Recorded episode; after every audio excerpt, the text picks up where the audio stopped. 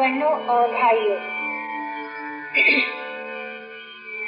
जीवन के सत्य पर विचार करने से ऐसा स्पष्ट होता है कि जो वास्तविक जीवन है, उसमें अभाव नहीं है, नीरसता नहीं है, दुख नहीं है।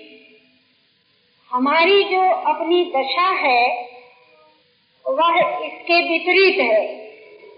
अपने में नीरसता भी अभी हम पाते हैं, दुखी भी होते हैं, अभाव भी सताता है। जीवन की वैज्ञानिकता, दार्शनिकता और आस्तिकता तीनों ही दृष्टिकोणों से, विचार करने से यह स्पष्ट होता है कि जो दिव्य चिन्मय जीवन है आनंद स्वरूप और रस स्वरूप। वह अभी इसी वर्तमान क्षण में हमारे भीतर बाहर सब प्रकार से भरपूर है और हमारा साथ उसने कभी छोड़ा नहीं। ऐसा किस आधार पर हम मानते हैं? ऐसा इस आधार पर मानते हैं कि कि जब हम लोग इसी वर्तमान क्षण में अपनी सत्ता को अनुभव करते हैं। जैसे जैसे आप दरवाज़ा खटखटाइए और मैं भीतर से पूछूँ, कौन है? तो आप कहेंगे, मैं हूँ। मैं हूँ। इस बात की पक्की जानकारी अपने लोगों को रहती है कि नहीं? रहती है। मैं का जिसको भास हो रहा है। अर्थात जो अपने अस्तित्व को अपने द्वारा अनुभव कर रहा है। वही व्यक्ति उस सत्ता को कैसे इनकार करेगा, जिसमें से यह मैंपन बना हुआ है? इनकार नहीं कर सकते। तो मेरी सत्ता अगर है, मैं अपने अस्तित्व को अनुभव करती हूँ तो उस परम सत्ता को भी स्वीकार करना ही पड़ेगा, जिसमें से इस मैं की रचना हुई है। इस तरह से उस परम सत्ता को विचारकों ने भी माना और विश्वासियों ने भी माना। और दोनों ही दृष्टियों से मैं निवेदन कर रही हूँ कि वह परम सत्ता, वह मौलिक अस्तित्व, वह स्वयं प्रकाश ज्ञान स्वरूप, प्रेम स्वरूप सब समय, सब जगह पर समान रूप से विद्यमान है। तो हम सभी भाई बहनों को उसकी उसकी विद्यमानता का पता चलना चाहिए कि नहीं चाहिए? जी? चाहिए। लेकिन अपनी दशा क्या है?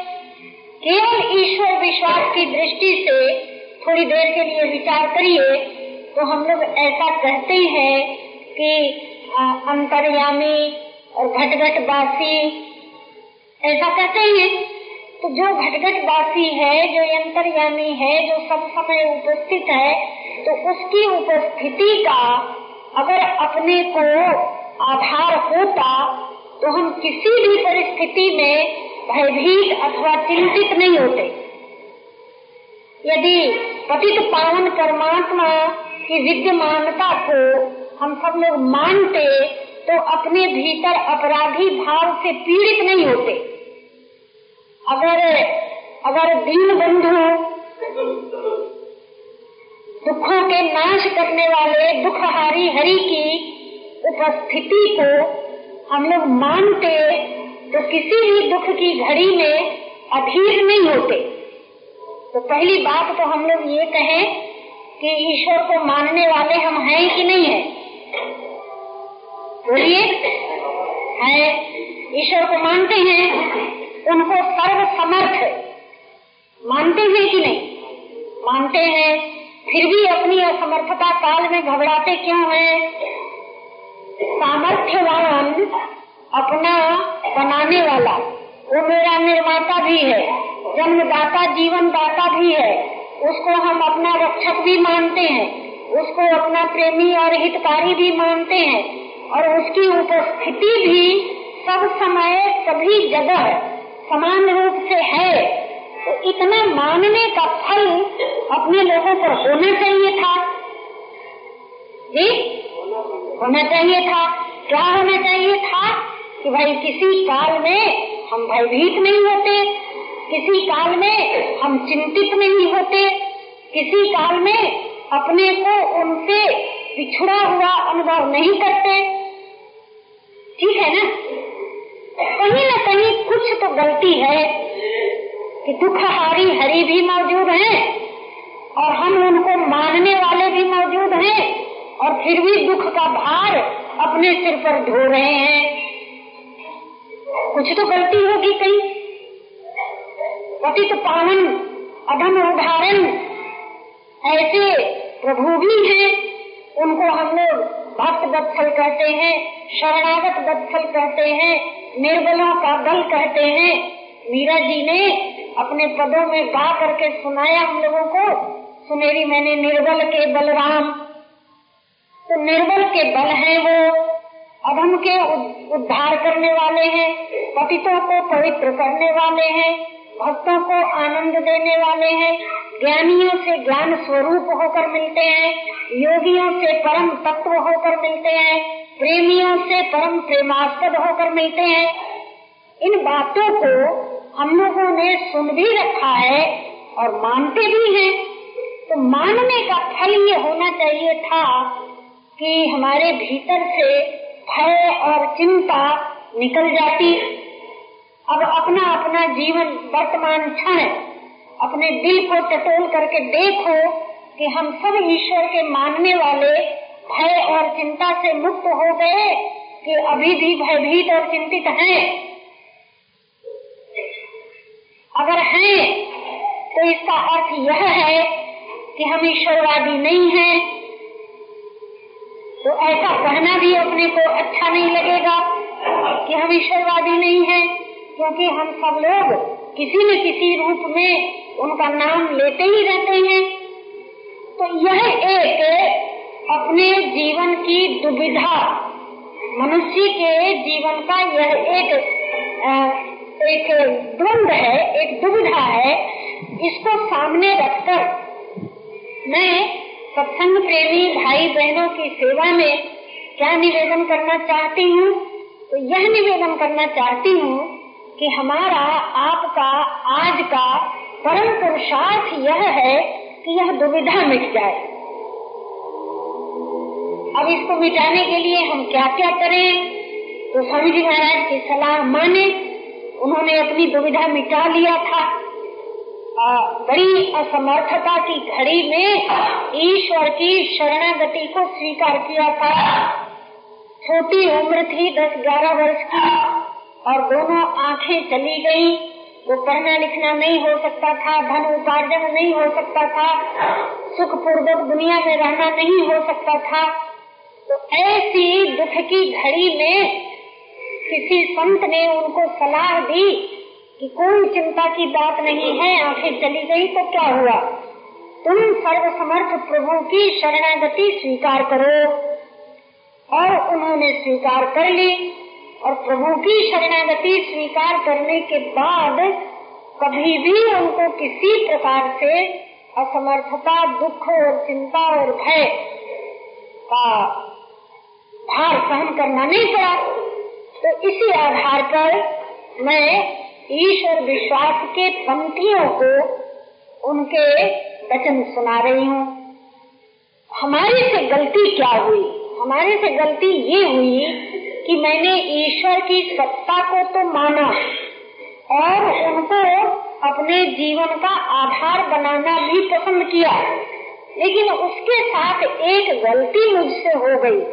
और वो क्या हो गई कि जहाँ जहाँ मुझे ज़रूरत पड़े, वहाँ वहाँ तो मैं ईश्वर को अपने जीवन का आधार मानूं। और जहाँ जहाँ उन्हीं का दिया हुआ बल मेरे पास काम आवे तो वहाँ वहाँ मैं अपने अहम का पोषण करती रहूँ।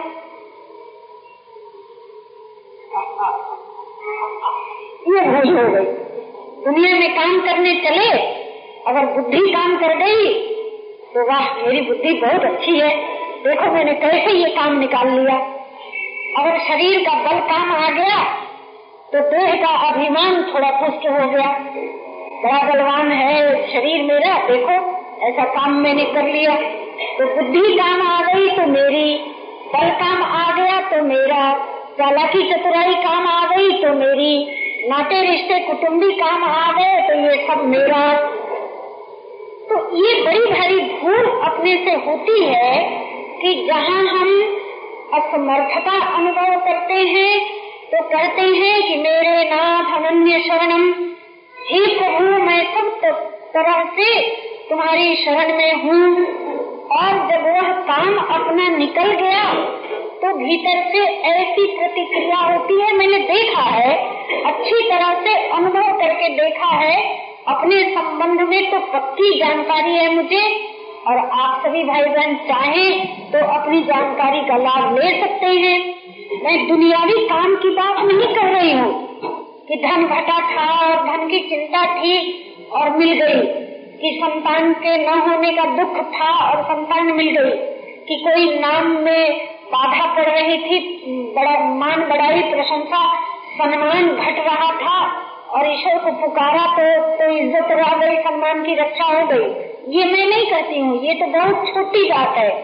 मैं साधन संबंधी बात करती हूँ कि जहाँ जहाँ पर मन और चित्त की विकृति से मैं स्वयं बहुत दुखी हुई। साधक के लिए बड़े दुख की बात है। तो मन की विकृति और चित्त की विकृति से मैं बहुत दुखी होती। और स्वामी जी महाराज की सलाह लेती कि क्या करूँ तो महाराज कहते कि देखो देवकी जी गाय का एक नया बच्चा जो पैदा होता है, तुमने देखा होगा। हमारा मैंने देखा है, बचपन में घर में गाय रहती थी, देखा है मैंने। तो कहा कि गाय का बच्चा जो पैदा होता है, वो कितना असमर्थ और कितना गंदा होता है, गंदे धातुओं से लिपटा होता है, लेकिन वो करुणामयी गौ माता जीव से चाट चाट करके उसे साफ़ कर देती है। देखा है तुमने? हाँ स्वामी जी महाराज मैंने देखा है। तो लाली, गाय के तुरंत के जन्मे हुए बच्चे की तरह कितनी भी असमर्थ और गंदी संधि क्यों न हो, तुम अपनी सारी गंदगी सहित उस जगत जननी, उस जगत पिता की शरण में अपने को छोड़ दो। तुम छोड़ दो अपने को। तुम चित्त की विकृतियों से संघर्ष मत करो। तुम मन की विकृतियों से अशुद्धियों से संघर्ष मत करो। तुम तो प्रभु की शरण में अपने को डाल करके छोड़ दो। तो वे वे करुणा सागर, वो जगत जननी करुणामयी माँ, तुम्हें अपनी कृपा से, अपनी हेतु की कृपा से साफ़ सुथरी बना देंगी, अपनी भक्ति के लायक बना लेंगी अपने प्रेम का पात्र बना लेंगी, तुम चिंता मत करो।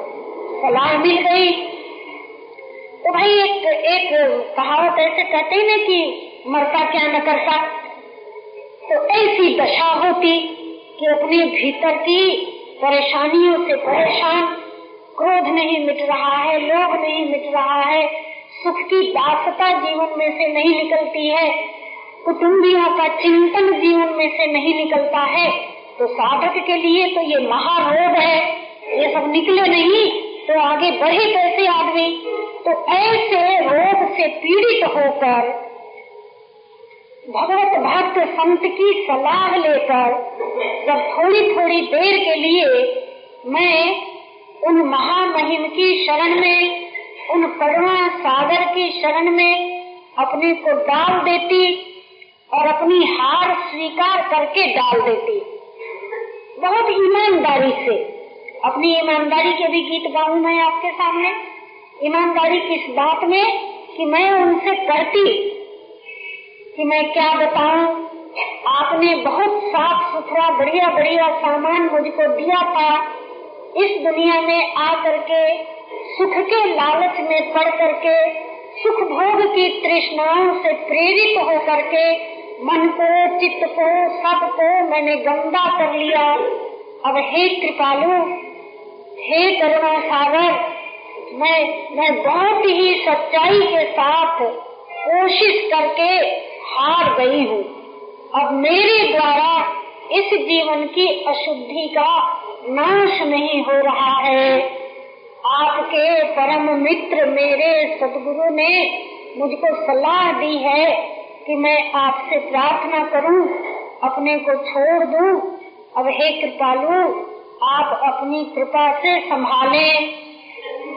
तो बड़े विश्वास के साथ नहीं एक्सपेरिमेंट करते हुए मैं आई थी ना।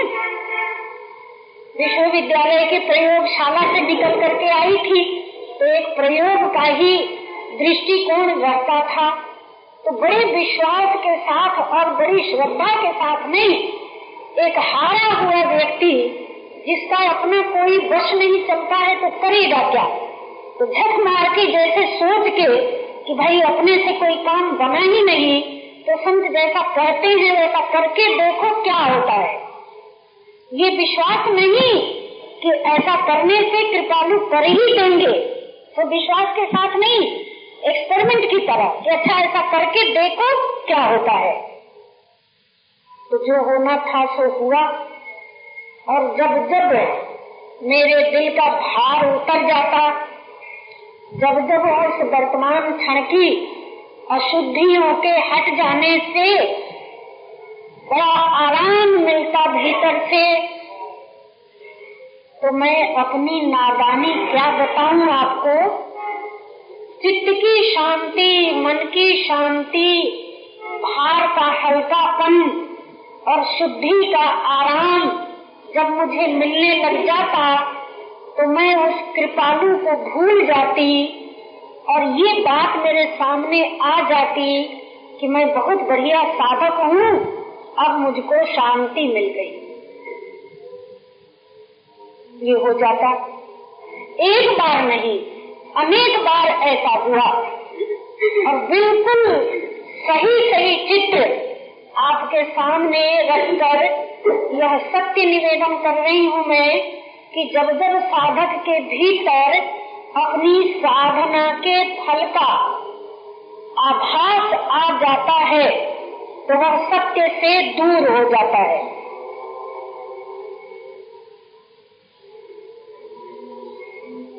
समझ में आया? ये ये, ये आभास आ गया कि मैं बहुत बढ़िया साधक हूँ। स्वामी जी महाराज ने जो कहा था सो मैंने किया। तो निर्बल के बलराम की दुहाई कहाँ गई? ये दल का अभिमान आ गया। ये अपने अच्छेपन का एक आभास आ गया। तो ज्ञान पंथ की साधना की दृष्टि से और प्रेम पंथ की साधना की दृष्टि से ये बिल्कुल सच्ची बात है कि इस लिमिटेड पर्सनैलिटी इस सीमित अहम भाव का पोषण ही तो मुझको उस सत्य से विच्छिन्न करके रखता है। तो संत कबीर अपनी ज्ञान की मस्ती में कहते हैं, पानी विटमीन पियासी, वह सुनी सुनी आवे हँसी। संत कबीर को हँसी आती है।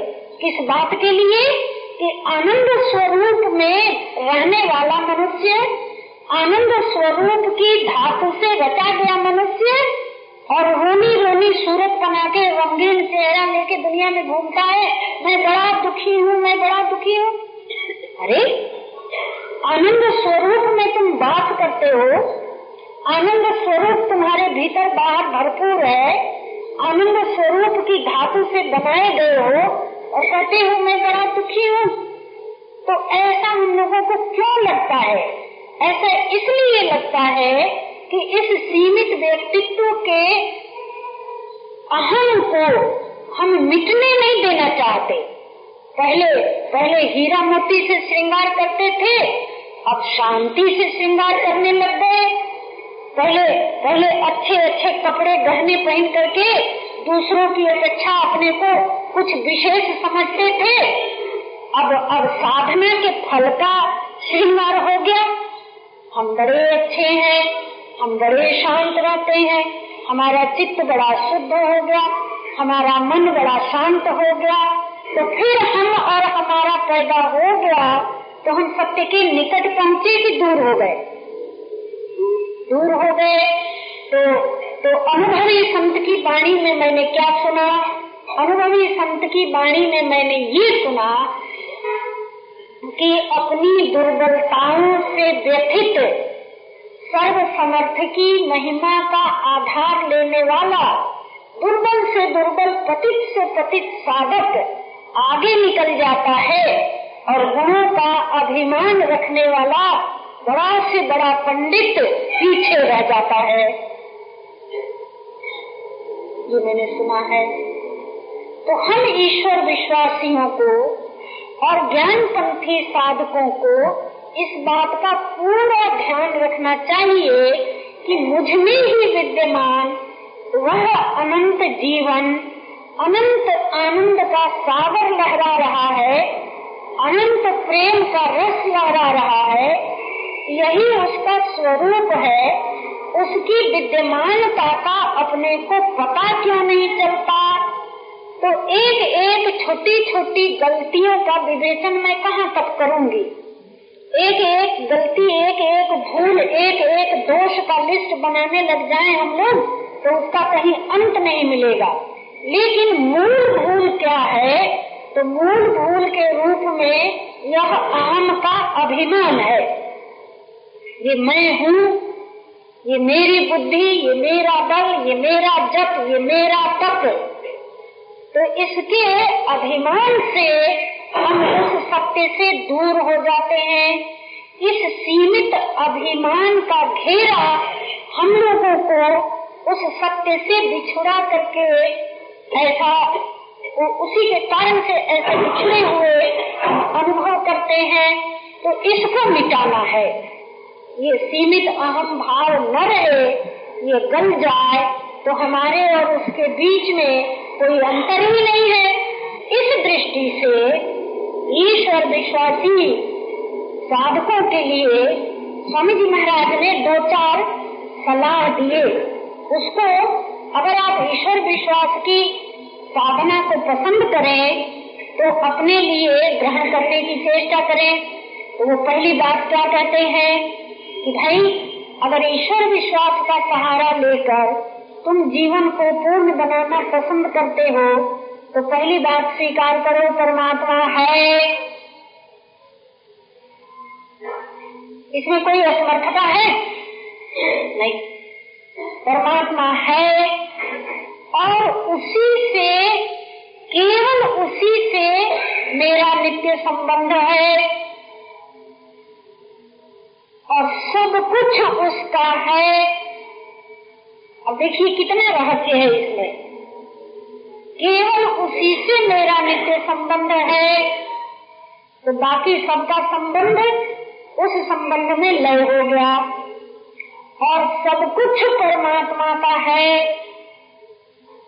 तो जो सब कुछ परमात्मा का मान लेगा, वो अपने पर अथवा अपने पास जो शरीर है, उस पर, अथवा अपने पास जो मकान है, उस पर अपना अधिकार मानेगा? जी नहीं मानेगा। तो हम लोग जगतपति अपने को कहते हैं कि परमात्मा को कहते हैं? जी? परमात्मा को कहते हैं ना? सच्ची बात है। तो जगतपति परमात्मा हो गया तो ईट पत्थर जोड़ करके एक मकान बनाया, उसके पति आप कैसे हो गए? ये कितनी सच्ची बात है, सोचो। इसीलिए घंटों घंटों का किया हुआ जप, इसीलिए बड़े बड़े अभ्यास से किया हुआ ध्यान सफल नहीं होता है। बनता है और बिगड़ता है, लगता है और टूटता है। और महाराज जी ने क्या कहा कि चित्त जब तक लगे और हटे ऐसी दशा दिखाई दे तो समझो कि भगवान में लगा ही नहीं। क्यों? क्योंकि वह तो इतना मधुर आकर्षण वाला है, परमात्मा। इतना ज़बरदस्त आकर्षण है उसमें कि जिन्होंने उस आकर्षण को अनुभव किया है, वे कहते हैं कि इतना ज़बरदस्त आकर्षण है कि एक बार आपने स्वयं अपने द्वारा उससे जुट जाने का संकल्प किया नहीं कि वो इतनी ज़बरदस्ती ज़ोर शोर से पकड़ लेता है कि मन, चित्त, बुद्धि, इंद्रियाँ जाएँगी कहा? कृष्ण प्रेम की पगी हुई गोपियाँ संध्या काल में गोधुली के समय सब घर बार का काम छोड़ छोड़ करके दरवाजे दरवाजे लग करके खड़ी हो जाती। इसलिए कि गौ चरा कर वन से लौट रहे होंगे। तो धूल धूसरित बदन होगा, मुख पर धूलिकण पड़े होंगे, और और बंशी बजाते हुए, अपनी चटकीली मटकीली चाल से चलते हुए, हम लोगों की ओर प्रेम भरी दृष्टि से प्रेम बरसाते हुए इस रास्ते से निकलेंगे तो हम उनका दर्शन करेंगे। तो आकृति तो आएगी बाहर, और प्रेम के कारण से एकता हो गई भीतर। तो श्याम सुंदर आए भी बंशी बजाते हुए निकल भी गए। और सखियाँ पूछ रही हैं कि अरे अभी तक आए नहीं, कितनी देर हो गई, क्या हो गया, रात हो गई? तो दूसरी कहती है कि कैसी बात करती हो? तुम तो टकटकी लगा के देख रही थी। अभी तो इधर से निकले हैं, क्या सोच रही हो? तो कहती है कि अरे हम तो देख ही नहीं सके। तो देखेंगी कैसे? देखे हुए का भास कैसे होगा? जब आप दृष्टा बनते हैं, बाहर दृश्य होता है तो आप में और उसमें जब तक भेद होता है, तब तक दिखाई देता है, तब तक पता चलता है कि मैंने देखा। और दृष्टि तो कहती है, सखी, लाचार होके कि हे सखी, क्या बताएँ? जब से इन आँखों ने उस भुवन मोहन रूप को देखा मुझको छोड़कर चली गई। तो इंद्रियाँ तो सदा के लिए छोड़ करके उस परम मधुर आकर्षण में लीन हो गई तो अपने पास आँखें हुए तो कुछ दिखाई दे। है का वहाँ से लौट के आवे तब न। तो वो तो उनका मूल आधार है, वह तो उनके समस्त आकर्षण का स्रोत है। उसमें जा करके मन चित बुद्धि इंद्रियाँ जब लग जाती हैं तो लौट के आती नहीं है। इसलिए महाराज जी ने क्या कहा? महाराज जी ने कहा कि भैया, जब तक तुमको ऐसा लगता है कि आज सवेरे तो बड़ा अच्छा ध्यान लगा था, अब क्या हो गया?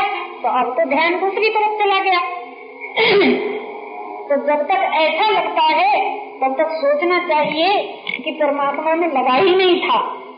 वो तो तुम्हारी किसी क्रियाकलाप का फल होगा कि तुमको मालूम हुआ कि लग गया था। लगा नहीं था, लग जाता। एक बार उसमें जाकर जुट जाता, वहाँ से हटने का कोई प्रश्न ही नहीं था। तो हम लोगों को अब क्या करना चाहिए? आज की अपनी दशा कैसी है? तो आज की दशा ऐसी है कि हम चाहते हैं कि कि ईश्वर विश्वास मेरे जीवन में सजीव हो जाए। तो यह बड़ा ही शुभ संकल्प है और इस शुभ संकल्प की पूर्ति में सभी भगवत भक्तों की सद्भावना हम लोगों के साथ काम करती रहती है। स्वामी जी महाराज ने मुझे बताया कि देखो, मीरा जी का शरीर प्रेम के धातु में परिवर्तित होकर परमात्मा में मिल गई चैतन्य महाप्रभु, प्रेम के अवतार परमात्मा स्वरूप हो गए। संत ईसा प्रेम के स्वरूप अपने खुदा बाप से अभिन्न हो गए। तो इन भक्तों के शरीरों को हम लोग अभी नहीं देखते हैं, लेकिन उनकी जो भक्ति भावना थी वो अभी भी वायुमंडल में व्याप्त है। और आज भी और आगे भी कोई भी साधक भगवत भक्त होकर उनके प्रेम स्वरूप से अभिन्न होना पसंद करेगा तो उसको संत ईसा की, भक्तमती मीरा जी की, भक्त प्रहलाद जी की सबकी सद्भावनाएँ, चैतन्य महाप्रभु की सबकी सद्भावनाएँ अपने को मिलती रहेंगी। एक बार उस संकल्प की पूर्ति के लिए, संकल्प शब्द नहीं कहना चाहिए, उस मांग की पूर्ति के लिए अपने को तैयार तो करो। तो जैसे जैसे तुम्हारे भीतर यह लालसा जगती रहेगी कि कितना अच्छा होता कि हमारे जीवन में प्रभु विश्वास, प्रभु संबंध सजीव हो जाता। कितना अच्छा होता कि यह तुच्छ जीवन प्रेम के धातु में परिवर्तित होकर उस परम प्रेमास्पद को आनंद देने के लायक हो जाता। यह लालसा तुम्हारे भीतर धीरे धीरे करके बढ़ती रहेगी तो इसमें बड़ा बल है। मैंने ऐसा सुना है कि भूले भटके भी कोई मनुष्य किसी क्षण में इस मांग को अनुभव करता है तो तो उसकी ओर से थोड़ी सी चेष्टा होती है तो उस परम प्रेमास्पद प्रभु की ओर से बहुत सामर्थ्य उसको मिलती है। देते हैं। हम सब लोगों लोग अभाव की पीड़ा से मुक्त हो जाएँ, जन्म मरण के बंधन से छूट जाएँ और अपने क्रोध से दूसरों को जलाएँ नहीं अपने पाप से, वातावरण की शांति को गर्म न करें, अपनी तृष्णा से सब जगह वायुमंडल को दूषित न करें, ऐसी ज़रूरत केवल मुझे ही थोड़ी है।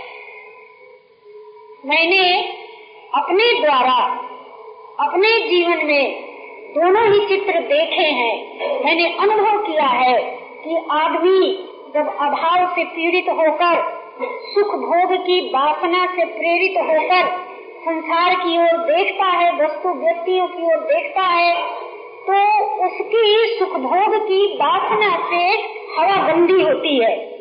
धरती जैसे कि नीचे धस जाती हो।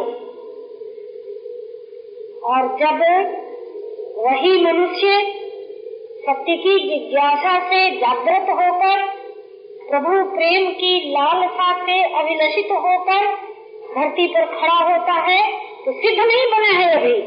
अभी उसके भीतर केवल जिज्ञासा जगी है। अभी उसके भीतर केवल प्रेम स्वरूप प्रेमास्पद के साथ प्रेम के आदान प्रदान की अभिलाषा जगी है। तो ऐसा जो साधक धरती पर खड़ा होता है तो धरती माता ऊँची हो जाती है।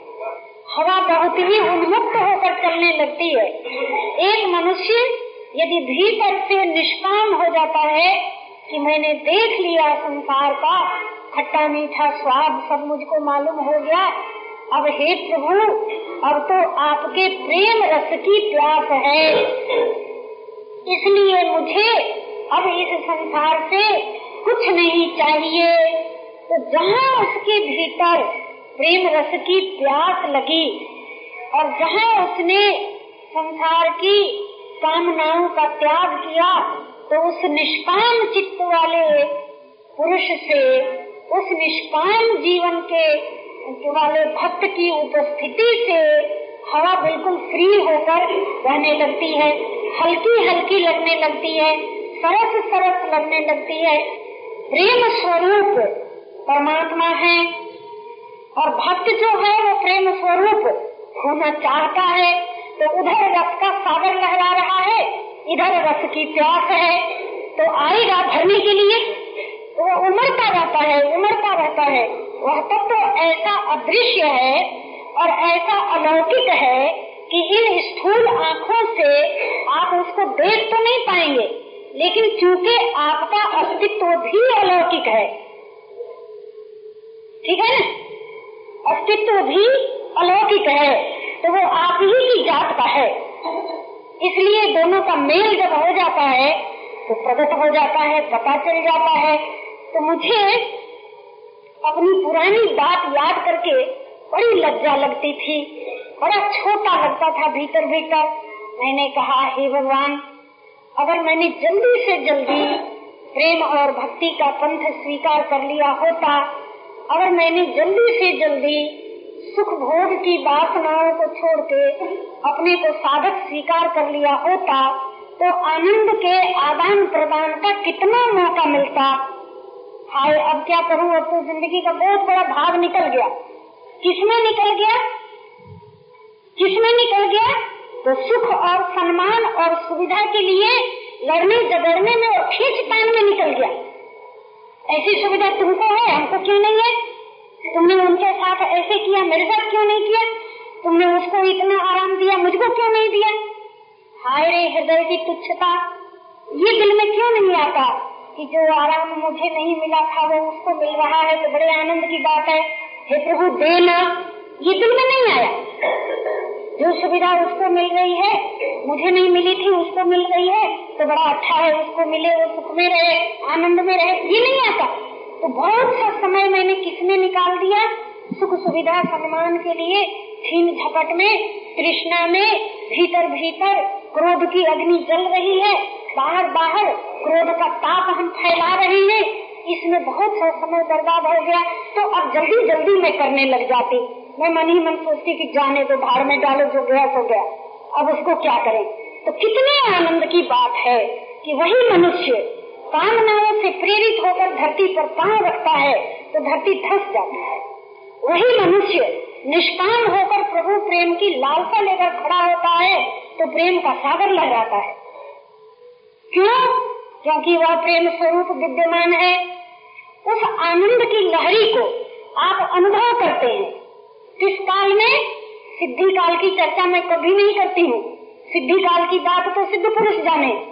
हम और आप तो साधक बन के बैठे हैं तो मैं साधन काल की चर्चा करती हूँ कि आप भी उस आनंद की लहरी को अनुभव करते हैं। ये साधन काल का अनुभव है। और अपने में मिलाने की कृपा वो जब करेंगे, उसके बाद बोलने का समय रहेगा तो बताऊँगी कि कैसा बताएगा तो आज तो इतना ही रहने दिया जाए। अब शांत हो जाएगी